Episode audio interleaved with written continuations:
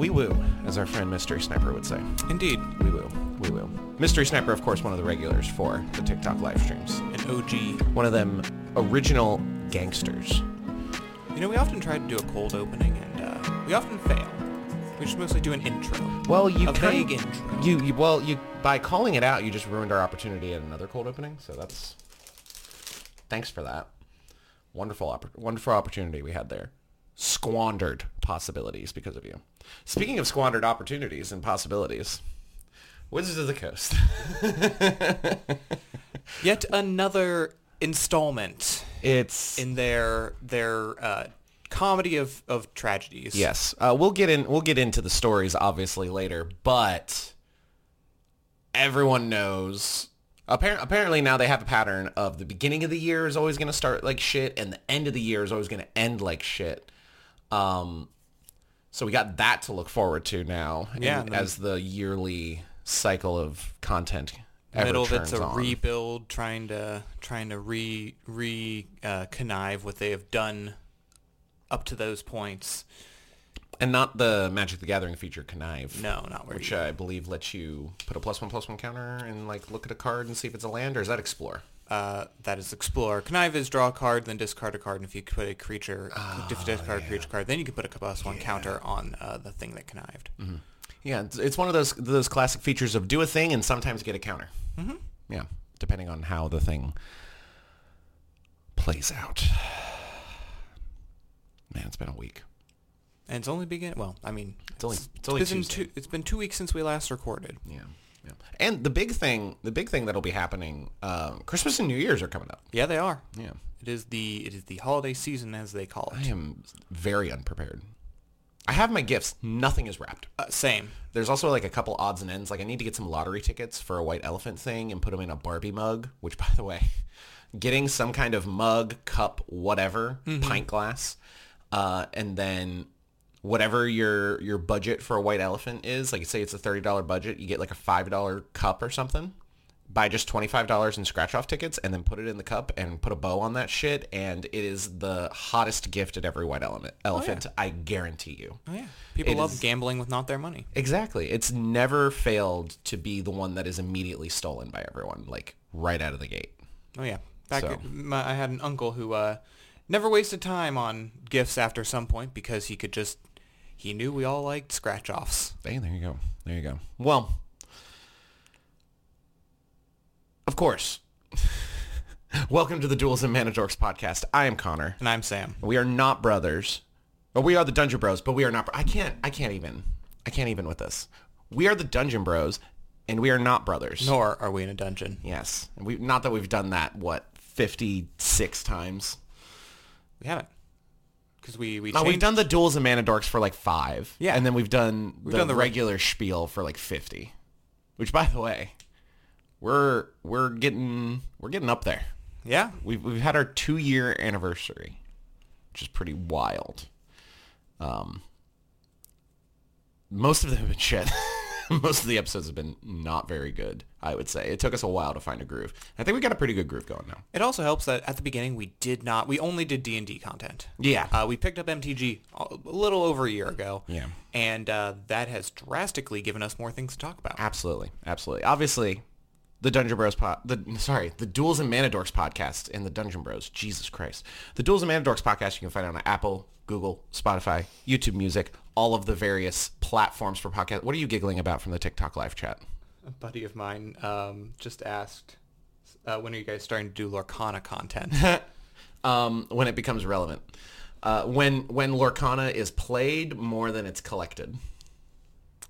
We'll see when that is. Not that we follow that. Probably never. Uh, you can also follow us on TikTok, Instagram, YouTube, Twitter, Discord. We have our Monday Night Magic live streams every Monday night. We are skipping next Monday because it's Christmas Day. It is the day And of Christmas. I'm going to be with my family, and I will not be live streaming playing Magic the Gathering. you could. I could, but I'm not going to. No. I'm not going to. We recently did a live stream. Uh, we took some jumpstart packs and we shuffled them together and we went through like really, really slow and in detail what we were doing all of our turns uh, and trying to help people learn how to play Magic the Gathering because we do have a lot of people in our chat that are often like, "This is really cool. I don't know what's going on, but it's neat and I like it." Or I've been trying to learn Magic and I've been str- and like all this kind of stuff. So uh, we're probably going to do those more frequently. Um, we don't really have a set schedule for when those are, but you can check it out on Mondays at 9 p.m. Eastern Time. Uh, last night we did a high power game of Commander with two of our favorite decks, and we souped them up uh, with Proxy Forge proxies, which you can check out in the TikTok shop link if you're watching this live. You can also go to our TikTok and have the our TikTok shop showcase there. He's got some beautiful MTG proxies that you can check out. Uh, 30% discount, I believe, is still happening, and a free soul ring if you put Dungeon Bros in the notes. So that's pretty cool. It's pretty cool. That's pretty cool. Pretty cool. Not an official sponsor of the podcast, but you know, it's a commission thing. So We're working with them. yeah, it's a whole thing. And he sent us a lot of cool shit. So like, got to It's- shout you the can man see out. it here. We got so much cool. Oh my god, the the fetch lands and the shock lands, and the, they're great. Anyway, anyway, anyway, uh, we do have a sponsor for this podcast, Hmm. an actual sponsor, An actual sponsor. and then an actual sponsor. I used air quotes I- there. The actual sponsor with air quotes is uh, the Secret Liar, MTG's newest product, the Secret Liar. Much like the Secret Lair, they're going to be very overcosted and very undervalued. Uh, it's a new initiative from one of the the Hasbro higher ups, uh, Christopher Penis. Mm-hmm. Uh, he's Not to be confused with Chris Cox. no, no. Chris Cox is above reproach, obviously. This Indeed. is Christopher Penis that we're talking about. Uh, the Secret Liar, Christopher Penis. Um, it is, you, you pay $40 for a set of foil cards that they advertise as a certain thing. Um, like some really high powerful stuff. Like you get like a demonic tutor, you get like a mana crypt, Mm. Yeah. uh, jeweled lotus, like that kind of stuff, all in foil for forty dollars. And it's like, wow, they're finally reprinting things, and like prices are gonna go down, and it's really great. And then they send it out, and then they just. Uh, it's like all this beautiful packaging and it's really great and you open it up and then it's just one of each uh, basic land from uh, Magic Core Set 20. And the uh, the art on it has been a photocopied Mm-hmm. piece of paper just taped on with uh, Chris Penis's butthole. Uh, Christopher. His Yes, Christopher Penis. Christopher Penis's butt. So like, so not Chris Cox. We're not talking No, about Chris no, Cox. not Chris Cox. We're talking about Christopher Penis. Christopher Penis goes to the office copier and in classic office fashion uh, puts it puts his butt onto uh, the photocopier, and that's the art that they use for the basic. Mm-hmm. Yep. Um, so yeah, be sure to check out the newest Magic release, uh, Secret Liars, uh, a Christopher Penis product. I feel bad for the Enstaved guys because the actual sponsor is Enstaved.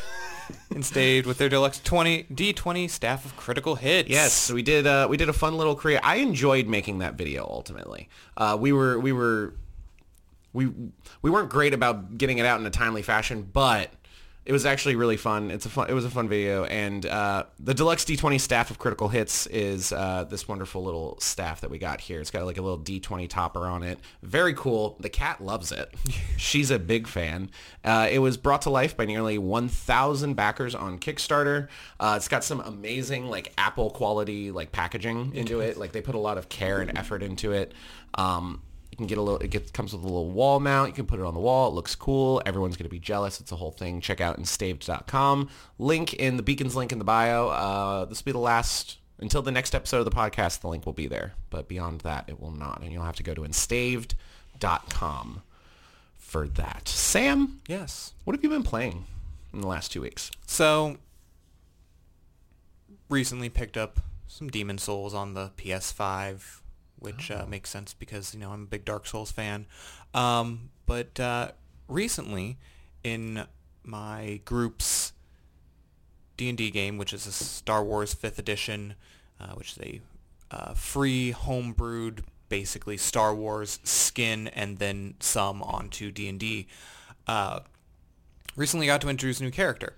My character got unfortunately killed. Uh, the DM, our friend Salem, did bring my character back because they felt bad about how un- how how misfortunately things just went. Unceremonious end. yeah, pretty much. Yeah. Um, it was and uh, and I was like, you know, I'm I'm here's something we could. How do you feel about that? Like it was an unceremonious end, but the character was dead. I was fine with leaving it. Yeah. But everybody else in the group was kind of like, uh, well, how can we bring him back? And it's like none of you have the correct. Like I was playing a construct. It's like none of you have the correct revivification for that. Yeah. And so I was like, got one of them droids. got one of them droids. But anyway, so I was like, you know what? I'm done with this character. It doesn't quite fit what's going on, so I'm going to introduce a new character. And, every- and, and Salem's like, okay, cool. We set it up. We set it up. Um, and like I said, it's Star Wars, and I'm like, I'm going to play a Mandalorian. Uh, for those of you who are familiar with the Mandalorians, from The Mandalorian, as well as things like Boba Fett. But the book of, I hear. that was a terrible show. No, it wasn't. It was a good. It was a good concept. It was not well executed. A lot of it. Anyway, that's not the point. Uh, if you, if any of you are familiar with the the comedy, the comedian, the Canadian comedian, or the Canadian comedy show, Letterkenny, Sure. there's a spin-off called Shorzy, in which a vulgar uh, hockey player goes and does hockey things. Yeah, yeah. Not to be confused with um, that big, what is it, Big D&D Energy, Stradzi? Stradzzi, yes. Yeah. Similar concept. Um, and we introduced the character, and I started doing. I love that guy, by the way. Oh, he's great. I met him once randomly on a live stream that I did with the the um, role playing degenerates. Oh, yeah. when we did that fundraiser thing for um, for Papa Lycan's friends. That's right. Anyway, But uh, yeah, so I was I was doing kind of trying to do that the accent that uh, Jared Keeso does for when he's playing Shorzy, which a little high. It's a it's a that Canadian fuck you, Shorzy. for what? For what? uh, but yeah, that kind of that northern accent with the high pitch shrill in there. And afterwards, my group looks at me and they go, "Was that a was that a, uh, a Minnesotan accent?" And I said, "I'm going for Canadian." And they're like, "Oh yeah, like you're trying to do Shorzy, right?" I'm like, "Yeah, he's the Manda Shorzian." the Manda Shorzian. At which point, everybody groaned, and my one friend reached for a bottle of whiskey, Wow. wow. and I am That's- overly proud of that. That's that's a little fucky, but okay. Um, What have you been playing recently? well, not a whole heck of a lot. Obviously, I'm still uh, Minecraft addled. Uh, that's what I that's what I do in my free time at work. Yeah. Um, been I got I, I ordered some uh, the Proxy Forge Lord of the Nazgul pack because I want to finish my Lord of the Nazgul deck finally. I have the Nazgul cards and I thought I ordered Lord of the Nazgul, but it hasn't arrived in the mail yet, so I don't know if I actually did or if it's just taking a long time. Uh, but that deck is like almost ready to be completed and I want to finish that one up. Uh, Ojer Axonil finished it recently. I think we talked about it on the last podcast. Maybe not, or I was finishing it. Yeah, I think you're finishing it because then I think we played it. You played it on Friday. That yeah, Friday. Yeah. Uh, 100% win rate, that deck. Time to retire it. Time to retire it. Uh, Blade of the Elves, I also need to just put some lands into it and call Mm-hmm. it good. Uh, those are really fun. I'm excited for that. I've been playing uh, Final Fantasy 16 again. That's right. They came out with some DLC, right? Yes, yes. So they announced at the Game Awards that they had uh, two rounds of DLC that they were going to do. One was out immediately, which, by the way, fucking love when game companies do that. Love when any company does that. Like, here's a really cool thing. Also, you can get it right now. Yeah. Big fan of that. Or even like when uh, I think it was Fallout 4, Fallout 3, one of those where they announced it and then it was out like two months later Yeah. big fan of that. Big fan of that behavior. I love one of my beloved game series of all time, Kingdom Hearts. Uh, they need to take some fucking notes because Kingdom Hearts 3 was announced in like 2014, 2013, something like that. Uh, came out in 2019. So, and also they basically spoiled like every interesting thing that happened in the game for the most part in trailers in the years leading up because they announced it so early and they felt the need to show it off a lot. Yeah. Anyway, don't do that. Don't do that. Anyway, uh, Final Fantasy 16, uh, Lords of the Fallen, or Echoes of the Fallen. There we go. Is the is the DLC? It's like a little uh, end of the game, little post game DLC. Um, effectively, they used it as the opportunity to like make the co- like make the version of the combat that they wanted to make. Um, because the the combat in Final Fantasy 16, it's no secret, it's fairly easy, even on the hardest difficulty. It's fairly simple. Yeah. Um, because you're given such a breadth of abilities that you can choose from and customize however you want and combine them in any ways that you want. It's actually really deep. It's just they don't really offer any sort of challenge beyond like a couple of end game like super bosses that are optional. Yeah. Uh, and even then, like the most difficult one was like this dragon, like this massive dragon that you fight as like a hunt at the end the, that you can do at the end of the game, and like I cleared it on my third try. Yeah. Jester. The cat is committing sins, um, and like it was fine. Like it was a it was a challenging fight. It was an engaging fight. I loved the game. I 100%ed it. Uh, almost didn't get the platinum trophy because I didn't do the the chronoliths, but uh, the Echoes of the Fallen DLC, you get like another Fallen Ruin, and you get some newer lore about the Fallen Ruins, uh, and then you get a, a series of like very challenging um, mob and boss fights that like actually are pushing you to use your abilities in new ways. You get some new equipment, a little bit extra story. It's all all good. Uh, now I've started playing a new game new game plus playthrough on the Final Fantasy difficulty to kind of uh, get another playthrough in because I really loved that game. And then uh, I'm going to take my time with it. I'm not going to rush through like I did when it came out because I was so excited for it. I'm going to take my time with it, uh, clean up some of the trophies. And then in the spring is when they're going to have uh, the second DLC pack, which is going to be like an entire new area, and you encounter one of the new uh, one of the icons that was talked about but never shown in the game, Leviathan, and that one looks like the more like uh, wider, more uh, in depth DLC that I'm quite excited for. So Nice. that's what I've been doing. That's what I've been doing. Anyway, uh, as as we do with every podcast, we want to go over the upcoming releases from Wizards of the Coast. Even though um, a lot of people probably don't want to buy their products right now, we'll get it. We'll get into the, all the layoffs. Don't you worry. Um, from magic from sorry dungeons and dragons the book of many things uh, is out digitally right now. Uh, the physical release was delayed several times with the current release date of january 4th 2024 we'll see how that goes. We'll probably know by the end of by uh, the next podcast if that actually releases. Uh, vecna eve of ruin uh, sometime in 2024 and then quests from the infinite staircase in 2024 vecna eve of ruin is going to be like a level 20 like up to level 20 campaign and it like I think it's the first time they've published like a level 20 a two level 20 Yeah. campaign like ever. Uh, and then Quest from the Infinite Staircase is another adventure anthology and those books tend to be pretty good. Uh, from Magic the Gathering we have Ravnica Remastered coming out next month on January 12th on my birthday February 9th we get Murder at Karlov Manor Fallout decks uh, the Commander decks from the Fallout Universes Beyond March 8th, Outlaws of Thunder Junction and Modern Horizons 3 in quarter 2 at some point, Assassin's Creed Universes Beyond in July of 2024, and then in quarter 3 we get Bloomburrow, and quarter 4 we get Duskmourn. What set are you most excited for, Sam?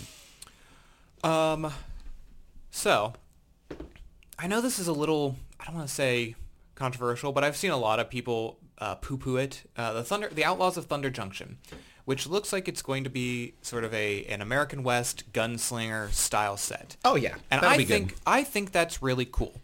Uh, I had again, I've heard a lot of people be like, "Oh, it's another, it's like a joke, um, a joke plane or whatever," or like, "Oh, they're not going to take it." Uh, but honestly, Murder at Karlov Manor seems like it'll be more of a joke than I am than the so excited for Murder at Karlov Manor. Don't get me wrong, I think it'll be cool. But, Not just because it's on my birthday. Hon- Honestly, Ravnica Remastered looks great. oh yeah, Ravnica, a lot of a lot of great cards Mm-hmm. uh, being reprinted. I'm excited for prices to go down with Modern Horizons 3. Um, I'm probably mostly like of, of all of the sets that they that we know of for 2024. For one, that's too many. Two, uh, probably Bloomburrow or Duskmourn, just because it's something new, and it's That's not. fair. And at least with Outlaws of Thunder Junction and Murder at Karlov Manor, those are a little bit weird. Yeah. They're like story-based things, kind of. They're a twist on the normal magic story that magic tells. Because usually Yeah. it tells some sort of fantasy, or if we go to uh, uh, uh, Kamigawa, Yeah. you get a, a more um, uh, Japanese Like a inspired feudal. Um, Yeah. But yeah, Also, all kind of vaguely futuristic. Anyway, one, one, with the newest set, yes. Yeah. Anyway, with uh, at this point, the thing that everybody probably wants us to talk about, uh, Hasbro has made some announcements. Uh, we this this is a, a rare occasion where the Dungeon Bros have gone out Spoken. and made a TikTok about something that we think is bullshit. Uh, and this is absolutely bullshit. Everybody, everybody is really lasered in on. So anyway, I'm getting ahead of myself. I'm Let, let's introduce the story. putting putting the cart before the horse. the horse. Yes. Putting the cart before the cocks. The Chris Cox. Christopher Penis. Uh, Hasbro has directed Wizards of the Coast to lay off 1,100 employees, and that announcement came two weeks before Christmas, with a large swath of them being laid off immediately, uh, and then other layoffs to come in the coming weeks and months. Um, yeah. Uh, oh, there is an update to this article that we're, we're, we're by the way, dicebreaker.com. Highly, highly recommend. Very good news source here. But they have an update to uh, this article saying Hasbro representative responded to a, to Dicebreaker with a copy of CEO Chris Cox memo adding, quote, we are not sharing breakdowns on geography or teams out of respect for employees. That is the only uh, that is the only comment they have given. Mm-hmm. So that's great. Anyway, corporate owner of Wizards of the Coast, maker of Dungeons and Dragons and Magic the Gathering, will lay off 1,100 employees two weeks before Christmas. Hasbro announced the decision on December 11th, citing continued, quote, headwinds in the toy and games market, cut into even more conservative earnings estimates. First reported by the Wall Street Journal, Hasbro CEO Chris Cox disclosed the company's plans to axe one-fifth of its roughly 6,400 employees via an internal memo to staff inside a regulatory filing. Inside a regulatory filing. Hasbro is best known for classic children's toys and board games, Play-Doh, Monopoly, chief among them, along with entertainment properties such as Transformers and Peppa Pig. Hasbro already reduced its workforce by 800 people in January of this year, a plan that was supposed to save 300 million annually by 2025, according to the Associated Press. At the time, Chris Cox trumpeted the company's new tact, focus on fewer, larger brands, digital development, and invest hard on direct-to-consumer and licensed deals. Hello, Baldur's Gate 3. He also championed Wizards of the Coast gaming segment as a continued breadwinner amongst toy lines that couldn't stop flagging in a post-pandemic that couldn't that couldn't stop flagging in a, po- a flagging. Oh, that does not make any sense they're not doing as well in a post-pandemic economy. Chris Cox says, quote, headwinds we saw through the first nine months of the year have continued into the holidays, are likely to persist into 2024. While we're confident in the future of Hasbro, the current environment demands that we do more, even if these choices are some of the hardest we have to make. Chris Cox said in an email to staff published by the Wall Street Journal, I know this news is especially difficult during the holiday season. There is no sugarcoating how hard this is, particularly for the employees directly affected. The rest of the memo characterized a massive number of layoffs as a, quote, last resort and a lever we must pull to keep Hasbro healthy. Chris Cox first stepped into the role as Hasbro's CEO in February of 2022, has a current salary of 1.5 million and has received 9.4 million dollars in total compensation last year. Affected employees will be notified over the course of the next six months. Uh, Hasbro plans to vacate its entire uh, Providence, Rhode Island office when the lease ends in January of 2024. Chris Cox noted the company was not using it, quote, to its fullest capacity, echoing a growing grumble among executives who are pushing remote and hybrid workers back into expensive urban offices to justify their real estate investments. So, we have some names of people at Wizards of the Coast who have been laid off. Game designer Dan Dillon came to D&D 5th edition from Kobold Press five years ago. He tweeted, well, today was my last day at Wizards, not sure what's next.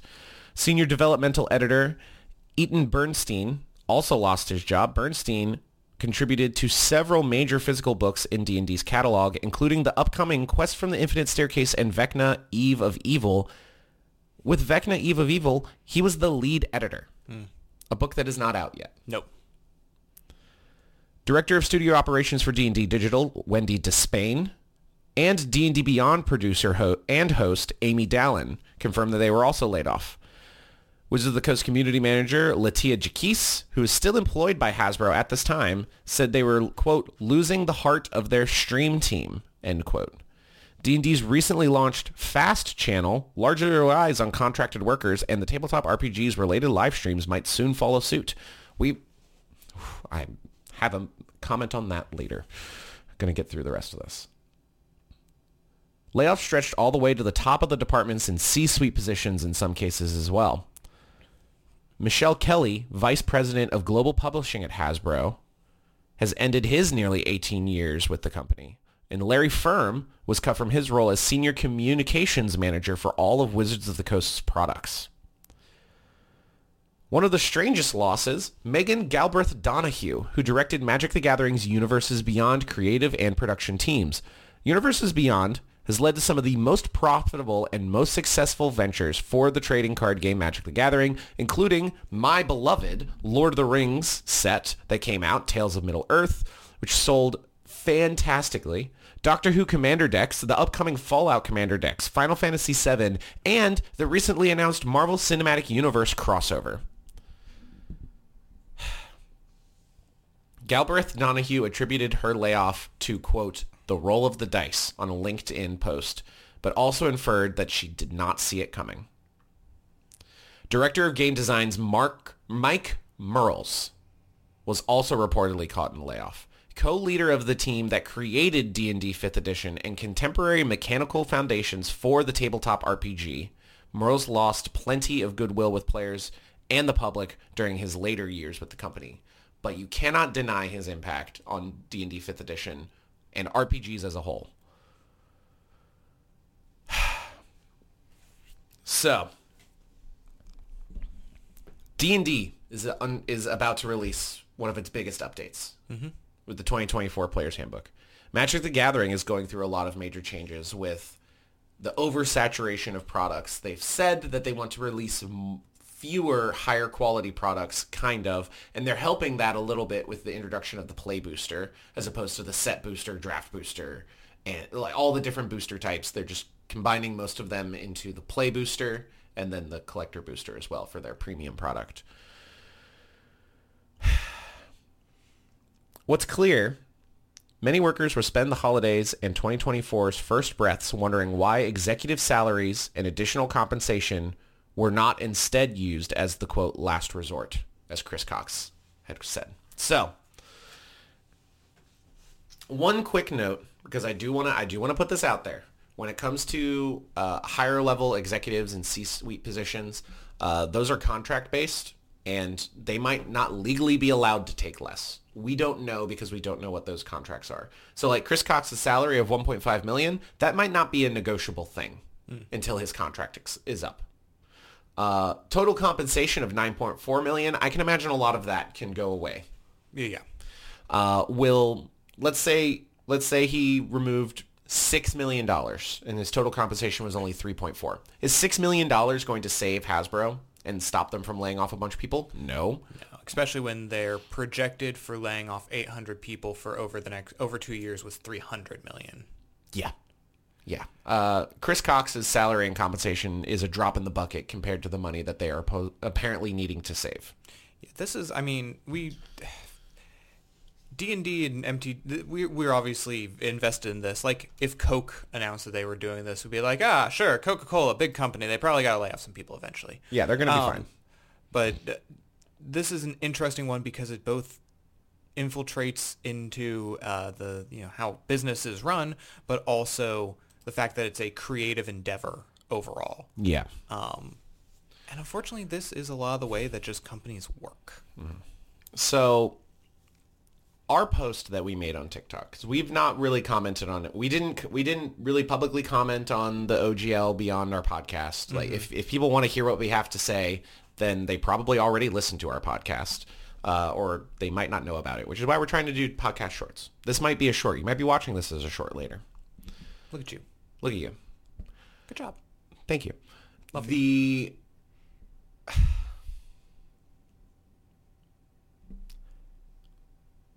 this doesn't make sense mm-hmm. if you're Hasbro.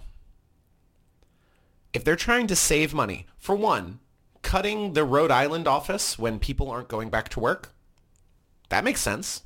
That makes perfect sense. Sell off your real estate. Yeah. Yeah. Stop investing in it. Sell it off. Absolutely.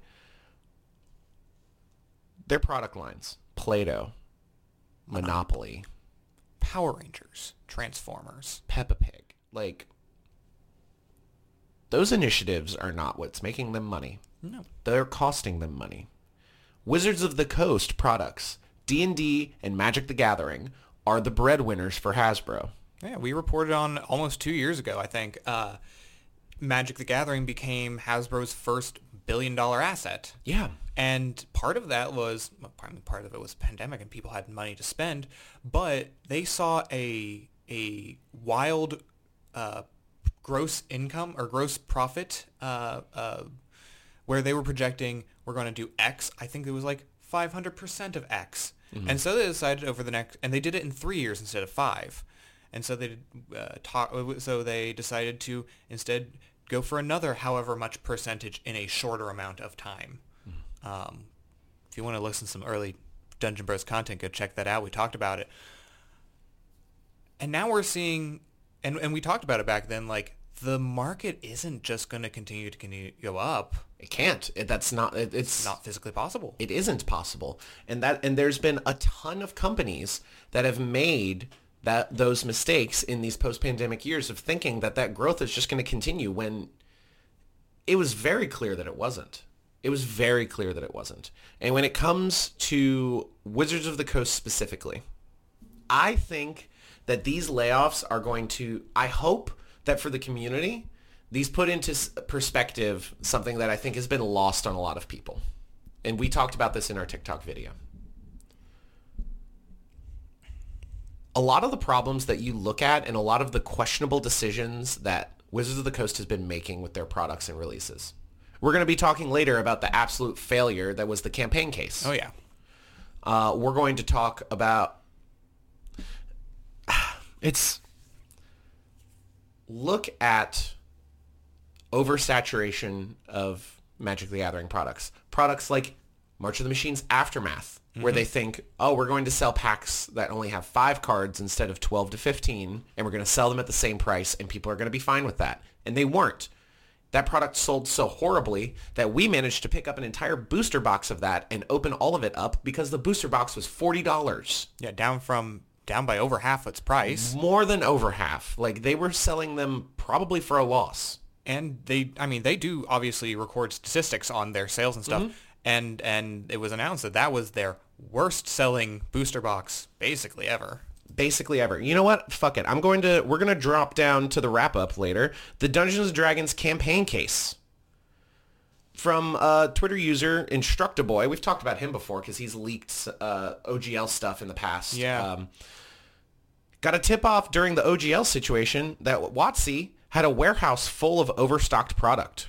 Campaign cases originally released at an MSRP of 50 to $60. The campaign cases, uh, the terrain, and the monster cases. The monster cases were just little plastic circles and then stickers that you put on them so you can use them as marker for monsters on a D&D table. Perfectly fine product. Yeah, absolutely. Not a 50 to $60 product. no The campaign case, a similar thing for the terrain, where you can a, a lot of like battle maps. If you buy a, a tube of battle maps on Amazon, a lot of them have like a roll of little like reusable stickers. Yeah. So you can lay down like a campfire or like a table or chairs or whatever on your and stick it onto your battle mat.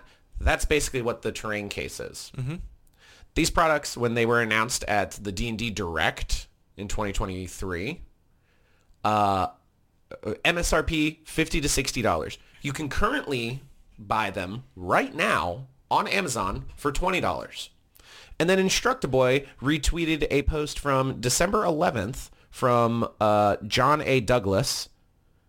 Ollie's, the uh, big box, a big box like warehouse outlet, Yeah. basically, selling the D&D terrain cases for three dollars a piece.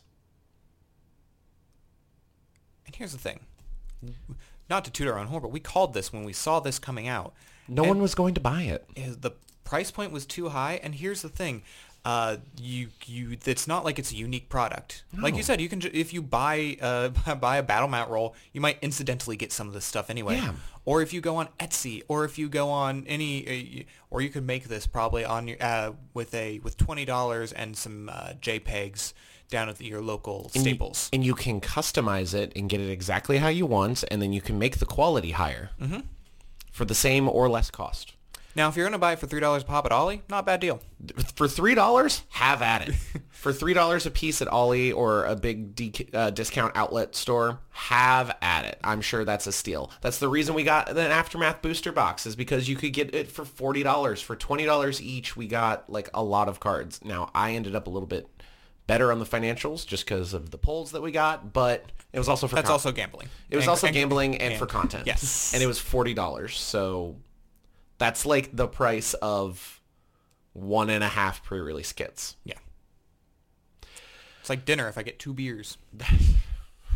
That is also true. That is also true. That's sad. But let's look back at some of the, the products and the decisions that have been made by Wizards of the Coast this last year. Mm-hmm. The OGL. Oh, we want to profit off of third-party content. Does that sound like something that Jeremy Crawford wants? No. Doesn't sound like something Jeremy Crawford wants. Doesn't sound like something Wizards of the Coast would want to do because they get it. Yeah. You know who would want to do that? Chris Cocks. Chris Cax. Christopher Penis would want to do that. Yeah. He would want to profit off of people using his IP. What? Let, us think. The campaign cases, great example. What about what about D and D next? What about what about the television station? Does that sound like something Wizards of the Coast would want to do? No. They made a cooking show. That's not Wizards. No. Look at look at Magic the Gathering. Gavin Verhey doesn't want aftermath boosters. Gavin Verhey doesn't want secret lairs coming out in such frequency that you're getting more than one a week effectively that the that you can get these beautiful Lord of, the beautiful Lord of the Rings secret lair that had art from the the 80s cartoon movie. Mm-hmm.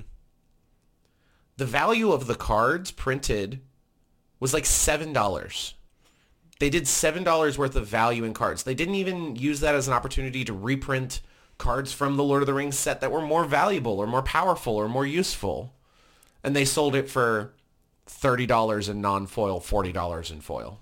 I mean, we could even go back to the 30th anniversary. Like, if you're looking at those, yeah, if you're if you are if you are somebody who plays Magic the Gathering, which we got to assume, basically everybody on the Magic Gathering design teams and and such do, uh, you would look at it and go, oh, I know why why why uh, Black Lotus is three thousand dollars for a damaged one.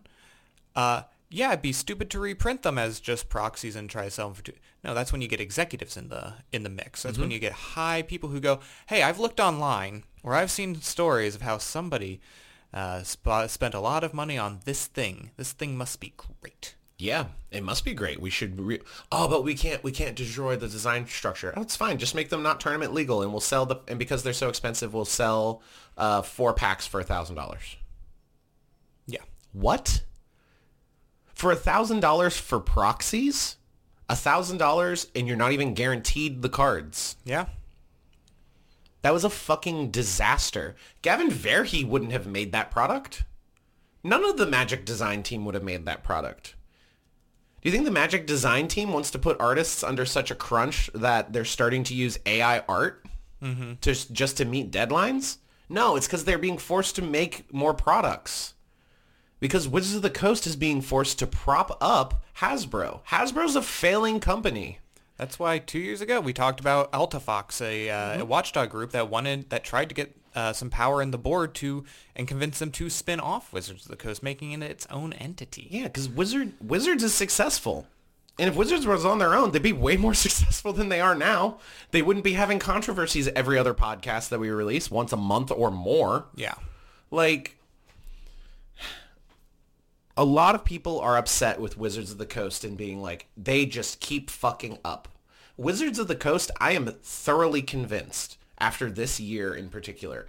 I, w- I was all on the board of what the fuck is Wizards doing mm-hmm. with the OGL. What the fuck is Wizards doing? What the fuck is Wizards doing? Wizards is being is doing as they're told, and they can't say no. yeah. When you're when you're in a when when the people who are your effectively parents, when the parent company looks down at you and says you're doing this, like that's the no matter if you're the CEO of Wizard, that guy is ahead of uh, over your Yeah. head. If you say no and you don't do it, then you lose your job. And they put someone else in who will do what this what is told. That does not mean that Wizards is above reproach by any means. Wizards makes mistakes. I would say the AI art thing is probably a little bit on them for not catching that stuff. The the Hadozee situation with the with Spelljammers, that's it's their fault. That's they on didn't them, they yeah. didn't catch that shit. That's on them they're not the ones that are wanting to make these horrible products and make these horrible decisions. Yeah. I I would be shocked if everyone that was working above like Jeremy Crawford, Gavin Verhey's level designers at the, like those are like the top guys for the design teams of D&D and Magic. If everyone above them is like, "Oh yeah, let's totally let's totally make a fucking TV station. Oh, let's totally let's totally just oversaturate secret lairs and remove any value or reason from them. Oh, let's totally make fucking epilogue boosters that are 5 cards and sell them for $7." You know what's great about the TV station in particular is we see this after they sold off their production company. Their Yeah. their their indie production company uh, eOne Yeah. last this year. And the D&D movie did great. And mm-hmm. people want a sequel. Oh, yeah. like I mean, Chris Chris Pine has uh, hinted at there might be another one. there might like they're making such terrible decisions from an executive level at Hasbro and because a lot of people don't realize that Wizards of the Coast is owned by Hasbro. Mm-hmm. I know people that don't really know much about D&D and Magic. Mm-hmm. But they're hearing about this shit and they're like, "Wow, I can't believe the company that makes D- like D&D is firing 1,100 employees." They're not. They're having layoffs. 800 employees that are from a different sector of Hasbro are being laid off because they're closing down an entire branch in Providence, Rhode Island. Yep. This is Hasbro's doing.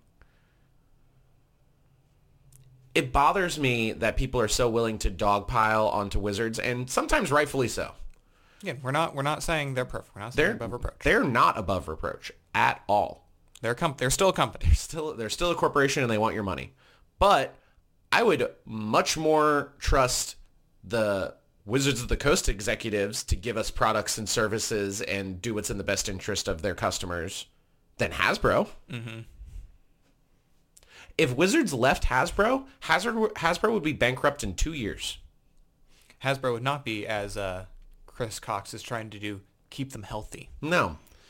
Wizards is keeping Hasbro healthy. Wizards is Wizards is the healthy body and Hasbro's the leech. Mm-hmm.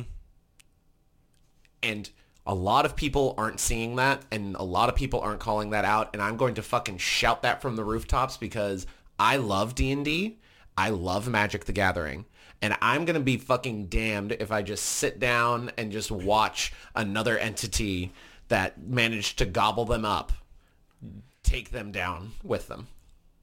You know, it's it's one of those things where uh, D&D kind of disappeared for what a decade and a half back in in the uh, 90s it was a little bit there but then 2014 when Wizards got a hold of it and made 5th edition. Yeah. We might see that again in our lifetime, who knows. If Peppa Pig keeps drinking up that uh, that Magic the Gathering money, we'll see what happens. Oh. You, Peppa, Peppa- Pig's like a six foot five monster. Yeah. Peppa Pig suckling at the teat of Magic the Gathering. Can that be the episode name now? no, this is a serious topic. We can't name it something funny like that. But that's fucking hilarious. That's great. Peppa Pig suckling at the teat of Magic the Gathering. Should we? Should we? Uh, let, let's. Uh, do you let's- have any do you have anything else you want to say? No, no. I think we have we have covered much of it. Um, we'll move on. We have a couple more stories to cover, and then we can uh, we'll answer some questions in the chat. Yeah, uh, the chats. The chat is, I'm sure. I'm sure. It is definitely. Well, do they? Well, what what do they have to say? Do they have anything to say that's topical? I want to. I, I want to be better about incorporating things into the podcast as as it's pertinent and not waiting until the end for everything. Uh, da, da, da, da, I'm looking through. Um, Nate says, as an LGS owner, Wizards are killing the community and are slowly pricing people out. Absolutely. Well, we talked about that with the Play Booster on a recent on a recent podcast. The Play Booster replacing the draft and the set boosters. I mean, a lot of LGSs were buying draft boxes and then not being able to sell all of them because the perception became the set booster was the good booster and the draft booster was only if you're playing draft and not as good. So having one booster, I think, is going to help LGSs quite a bit, and we talked about how that's go- that unification is going to help. But Yeah. yeah, Um, Bangarang MTG says they blew it all when COVID hit and J&J said this is more important and ruined their company. Mm-hmm. Hasbro be like that. There, the, a lot of companies are self-destructing in this post-COVID environment because everyone thought, for whatever reason, that everything was just going to continue on its merry way. That's unhinged behavior to think that. Right. I. Anything else in the chat? Not at the moment. Okay. Let's move. Okay. Let's uh. Let's We're go gonna to move- some happy news. We're gonna move on to something uplifting. Uh, this is unrelated to D and D and Magic the Gathering, but uh, for those of tertiarily related. for those of you that are in the know, um, MCDM, one of the one of the great figures in the the D and D Sphere. the D and D the D and D content creator sphere, I would say, Yes. um, released a crowdfunded a crowdfunded RPG, the MCDM RPG on BackerKit, which is basically like Kickstarter but kind of more chill. As of the recording of this, this project has raised uh, as, as an original goal of eight hundred thousand dollars. Eight hundred thousand dollars, and much like the animated series for Critical Role, that goal was met in about twelve hours Yeah. if that. Currently, it has raised a total of $3.3 million with almost 20,000 backers, and it still has 17 days left on its on its uh, BackerKit campaign. All of the stretch goals for it have been meet have been met. So what he is doing is making a fantasy RPG where your character starts at level one, already a hero, maybe even a locally famous. You might meet in a tavern or start in the middle of, a, of the action. Whether you're a group of local heroes sent to investigate a mysterious mysterious goings on in the nearby haunted wood or famous mercenaries plotting and scheming in a big city, the MCDM RPG makes building adventures and fighting monsters fun. Basically, any adventure or story you're running in your current fantasy RPG, you can do in this game, just in a more straightforward and fun way, unburdened by sacred cows from the 1970s. I love that, by the way. That's pretty good. What this game is not. You can absolutely run epic games with heroes exploring dungeons, but this game is not about dungeon crawling. You don't track torches or rations or worry about running out of light. You can plunge, heedless of danger, into a dark and haunted forest, but the game is not about exploration. Not hex, no hexes to explore. By focusing the, on the core fantasy of epic heroes fighting monsters and tyranny, we think we can deliver a better experience for your friends at your table. So it is a, a fantasy RPG. Uh, he has some sample pages available uh, along with some sample character creation and classes like the Tactician. Uh, and ooh, what, what is the name of that one? Oh, the dwarf. He's got you got a little. You got the dwarves. Uh, you got the revenants as a as a race option. I don't know if he's calling it races or not. Uh, he shows some example stat blocks as well for boss monsters and more common monsters. Uh, you can, if you back the Kickstarter, you can get uh, PDFs of the Heroes and Monsters books. He's releasing two of them. Uh, at higher tiers, you can get the hardcover uh, paperback or the paper hardcover versions uh, of those two. And uh, the the lowest level pledge is forty dollars, where you get the PDF of the just the Heroes book. At sixty five, you can get the Heroes and the uh, Monsters PDF. Uh, $70 you get the Heroes hardcover for 120 you get the limited edition hardcover for 135 you get the Heroes and the Monsters hardcover. And then uh, the special limited edition hardcover of the Heroes and Monsters is 250 but those are sold out. The Ajax edition. Uh, they blew past their stretch goals 1.5 million funded within a day uh, they're working on a virtual tabletop integration uh, they have a Vaslorian box set, which is like the the realm that they're creating for this universe. Uh, Two million dollars blew past that, and those are the only ones. They did have. Um, ooh, what are the pledge levels? So they added a new Ajax edition pledge level, Wave Two. Um, so the Ajax edition is like the hardcover books, the digital copies of the books, resin miniatures, a cloth map of Vasloria, collectible coin, limited edition dice, direct uh, the director's screen, as they're calling it, and it's like a very very fancy special edition version of it. Uh, they limited it originally to 999, and those sold out almost immediately. And now um, they added another 875 in a second wave that sold out immediately. And I wouldn't be surprised if they created a third wave for that Ajax edition if they were interested.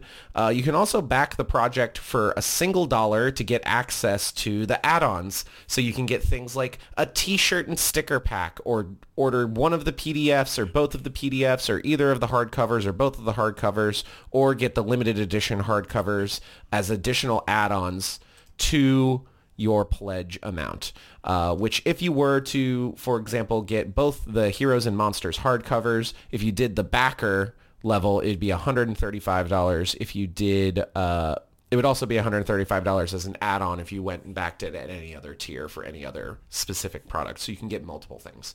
Um, for one, big fan of the use of BackerKit as opposed to Kickstarter. I've, Kickstarter is kind of predatory for a lot of these things. Um, I am both shocked and also not even kind of surprised by the success of this. It's one of those things. So uh, Matt Colville was basically who I started watching when I wanted to start playing D and D. and he was, I think, I started watching when he had maybe four videos out. So I'm, an, you know, I'm a little hipstery there. No, but uh, I've I've loved to see how he's, you know, he grew as a content creator and then started his company with a bunch of his friends, and just from there, I mean uh, they put out when they put out when they started their first book that they wanted to put out.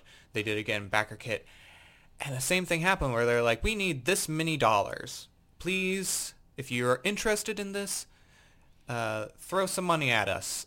And then the same thing happened where it's like, "Oh, we got way more money than we were expecting." Mm-hmm. Um, oh, then, I, I, do want to issue a quick correction. Uh, they they met their goal and got over a million dollars in two hours. Yeah, that's in two hours. They got a million dollars. Their original goal was eight hundred thousand.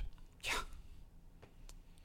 Matt Colville, you need to you need to recognize that like you're the fucking man. Oh, he, oh, he's he's put out videos talking about it and being like, this is like, you know, I started, you know, started playing back in back in when I was 16, and and and so much has happened since then, and that's all led to this moment. He he understands, mm-hmm. but I do like really really like what he does, where he says, "Here's what it is. Here's what it isn't." Yes, I think there are so many, so many. Uh, well, I mean, just companies they in general just say here's what it is here's what we're giving you and when it comes to d&d we always just hear oh it's it's it's the it's the tabletop RPG. It does everything you want it. And you know they don't Wizards doesn't explicitly say that, but that's what it's it's they're implying conflated as. They're implying, and in many ways, D and D can do anything that you want it to be. It can, it can be many things. It can it can do many things. It's not a war game. No. And even though it was originally designed with dungeon crawling in mind as a heavy feature. It, fifth edition is when they were moving away from that, mm-hmm. and so there's some there's some there, we talk about a lot of feats that are like why the like this feat is terrible it, because it's designed for dungeon crawls. Yeah, but I'm sure the MCDM RPG is going to be wildly successful, wildly popular. Um, I personally plan on backing it. I don't know which tier yet. I'm not a huge fan of PDFs for books. I like having the the books themselves. Um, Sam, do you want to back for? Do you want to do you want to back this campaign at all? Oh yeah, absolutely. I've backed several uh, several. I've, I've backed three of their books now, mm-hmm. and uh, like I said, he was one. He was my one of my original inspirations for learning how to run the game. So yeah. I'm probably going to do the Heroes hardcover and just uh, figure out the monsters on my own. Fair enough. Personally, uh, but will this be a D and D killer? I, th- I it. I will say, the the release timing of this and the layoff announcement. I there's no way that could have been on purpose because nobody knew until it happened. Yeah. But the serendipity of that, I'm sure he is like, fuck yes. Here's the thing. MCDM. Not, not fuck yes that people are losing their jobs. Fuck yes that the timing of oh, it oh, yeah. is benefiting him. I mean, he they, like uh, MCDM, Kobold Press, um, uh, who does Pathfinder. Ooh. Um, oh my god. I'm I'm blanking Paizo. Paizo. Paizo. Yes, yes, yes, yes, they yes, all kind of announced at the same time, right around this time last year when all the OGL stuff was going down. Hey, we're gonna do our own thing. We're gonna start making, and everybody started predicting then, or started like uh, trying to trying to say, oh, this one will kill D and D. Oh, this one will kill D and D. I think I don't think any of them will kill D and D. I think the thing that will kill D and D is D and D. Yeah. You, you know, no. D&D's not going to kill D&D. Hasbro's going to kill. Hasbro's going to kill D&D. Hasbro is going to kill D&D. Not to fucking hound on that more, but uh, do you have anything more to say about the M- MCDM RPG? Uh, I think it's really cool that he threw up some sample pages. I think that is a very big deal. Um, that shows that they're already well i- on in the way of designing a lot of these things. Uh, you can check it out yourself. You can kind of get a feel for it. Uh, give some rules samples, some stat block samples. Um, we would go over it, but there's just too much other things to talk about this week. Yes, we're, we're we're short on time as we are. Yeah. So uh, that is all we have on that. Lastly, we're gonna end it on another, another, another little, another little down. We'll make this a wrap up. Uh, the wrap up here. So we already talked about the campaign cases. We incorporated that earlier. Uh, you can get them for three dollars at all at uh, Ollie's. So if you have an Ollie's near, you can go do that. But uh, there was a big controversy at PAX Unplugged. Uh, D&D was showing, uh, Wizards of the Coast was showing off some uh, play, 2024 Player's Handbook stuff, including some art that includes a, a dwarf character that's holding a sword and a shield, and then a bunch of people online started to um, freak the fuck out thinking that it was AI generated. And if you look at some of the things, it's like, I guess the lighting doesn't like match up super well or like, oh, that belt goes to nothing. It's like, this is a fantasy character. A lot of the belts go to, have you watched anime? A lot of the belts have gone to nothing. The artist himself, I can't find the tweet, but I saw it. He pulled up like his sketches, like his hand-drawn, ske- like he took a a picture of a hand-drawn sketch and then several layers of his digital drawings to show like, I drew this. And then D&D Beyond released a statement saying, we became aware of community concerns that generative AI was used in an art piece we recently teased.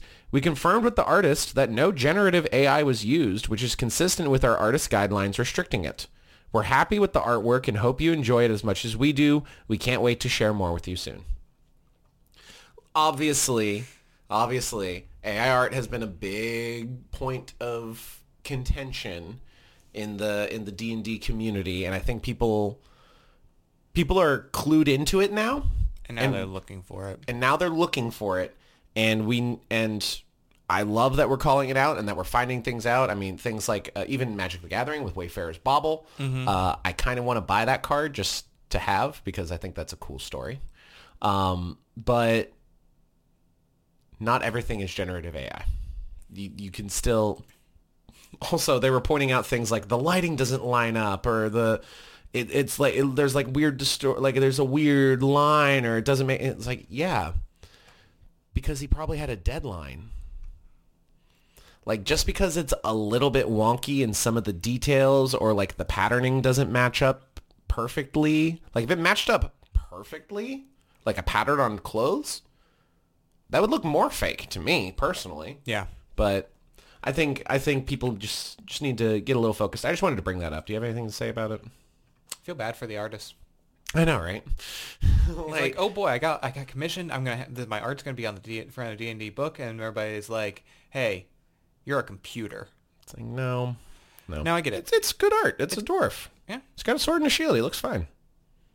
I like the action scene around him personally. I think the the backdrop looks really really good, and that the action posing and all that is fucking Also- great. Also, it has a very different feel than the rest of the than all of the uh, 2014 edition Mm-hmm. books that have been put out. Those are all very stretched out, and they're kind of like just one layer almost. Yeah. This definitely has has some perspective in it. Yeah, it has la- cool. it has layered art. It actually puts it actually puts the art that we're seeing for uh, this character like in context of what's happening. Because it's like, ooh, here's a dark elf, and then it's like a dark elf that stood there and holding a sword, and it's like, ooh, here's the barbarian, and it's like the barbarian pose that you all know.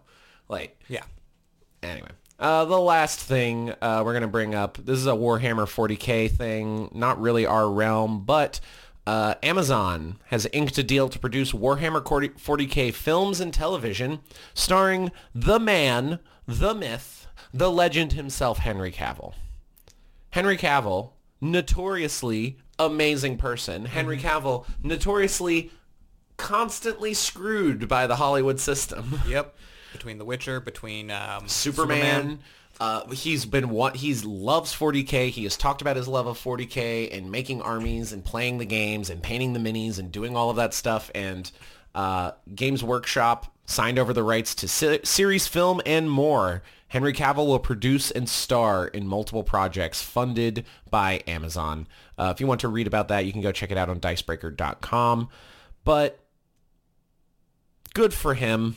Really proud. Uh, your friends had heard uh, some interesting things that might be. This is kind of rumors and speculation. Yeah, um, I was hanging out with some friends who play 40k, and over the weekend they were saying that um, whoever it was that was supposed to review the the contract over at uh, Games Workshop, who was the producer of uh, Warhammer, botched it, and like it looks like there's a possibility that uh, they signed, they just basically completely signed over one of the factions to um, Amazon, making it so that more or less the uh, Amazon could start, or uh, uh, Games Workshop would not see uh, royalties or money based on um, some of the content produced. Uh, again, don't know. Didn't read that part. Uh, We also don't really have the deal in front of us to be able to read through ourselves. But if anything interesting comes and we remember, we'll definitely uh, say something about it. Mm-hmm. Um, you know, one of my favorite Henry Cavill stories is uh, there's a there's this uh, at a at school. This kid was like they were going through. Oh, what is what does your family member do? Oh, what what does your family wo-" in like in first second grade? And the kid goes, Oh, my uncle is Superman. And the teacher goes, We shouldn't be lying about things like that. Yada yada. And um, his mom and like he gets in trouble and his mom like learns about it and so the next day uh, she calls her brother and is like hey can you take him to school? And henry cavill brings his nephew into school and says hi i'm henry, henry cavill. I play superman. He's not lying. Sorry. Of course he was doing it in a very delicate british accent. That, uh, I love that. I love that very much. All right, well, that is all that we have to talk about on this episode of the podcast. Of course, you can get the Duels and Manadorks podcast on Apple, Google, Spotify, YouTube Music, and others. Apparently, apparently, according to the back end of our uh, podcast distributor, Podbean, uh, a good number of people listen on like Alexa hey or like or like FM ra- or like uh, XM? XM Sirius radio no, no, not serious. It's like a, I think it, I think it's Alexa FM or something like that. I don't fucking know. alexa Thank you. play the dungeon bros latest podcast Uh, Alexa, play episode 57 of the Duels and Manadorks podcast. You can also follow us on TikTok, Instagram, YouTube, Twitter, Discord. Uh, We have our Monday Night Magic live streams where we play Magic the Gathering. We also have, uh,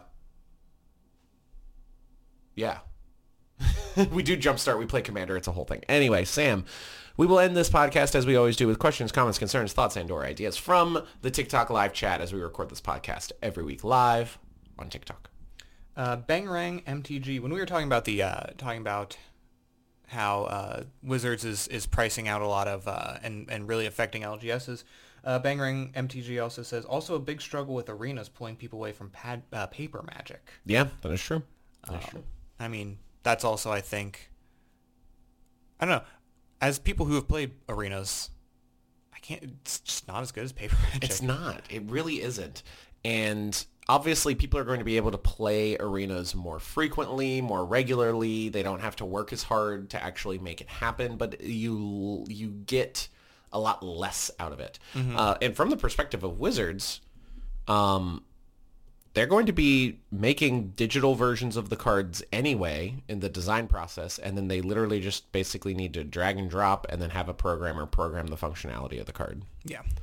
So arenas isn't going anywhere, sadly. Um, they, also, they're in a lot of ways, they're not supporting arenas super great. So No. they're not really supporting a lot of their things super great.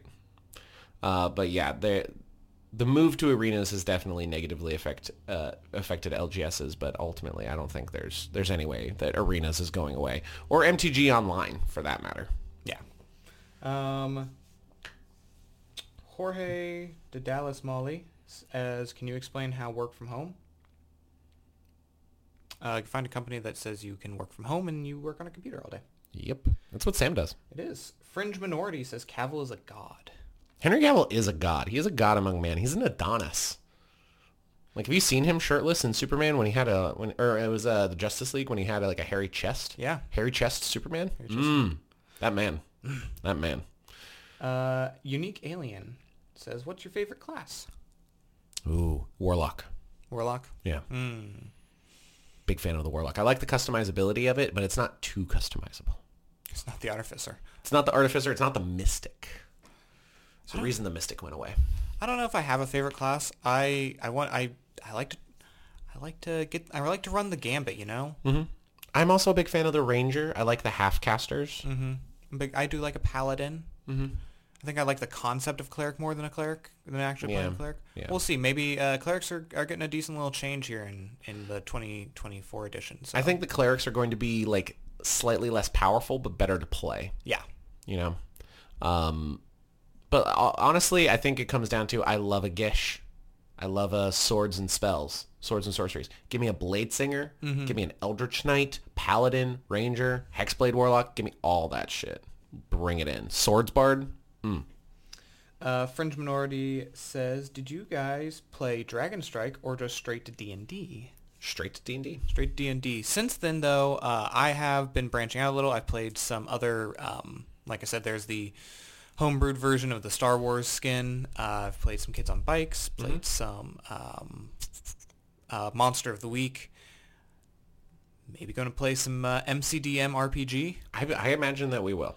I imagine that we will. Uh, I've been interested in like uh, the Cinder Hearts. Oh, yeah. Yeah, I like Heart's that. cool. I like that. Uh, very CW.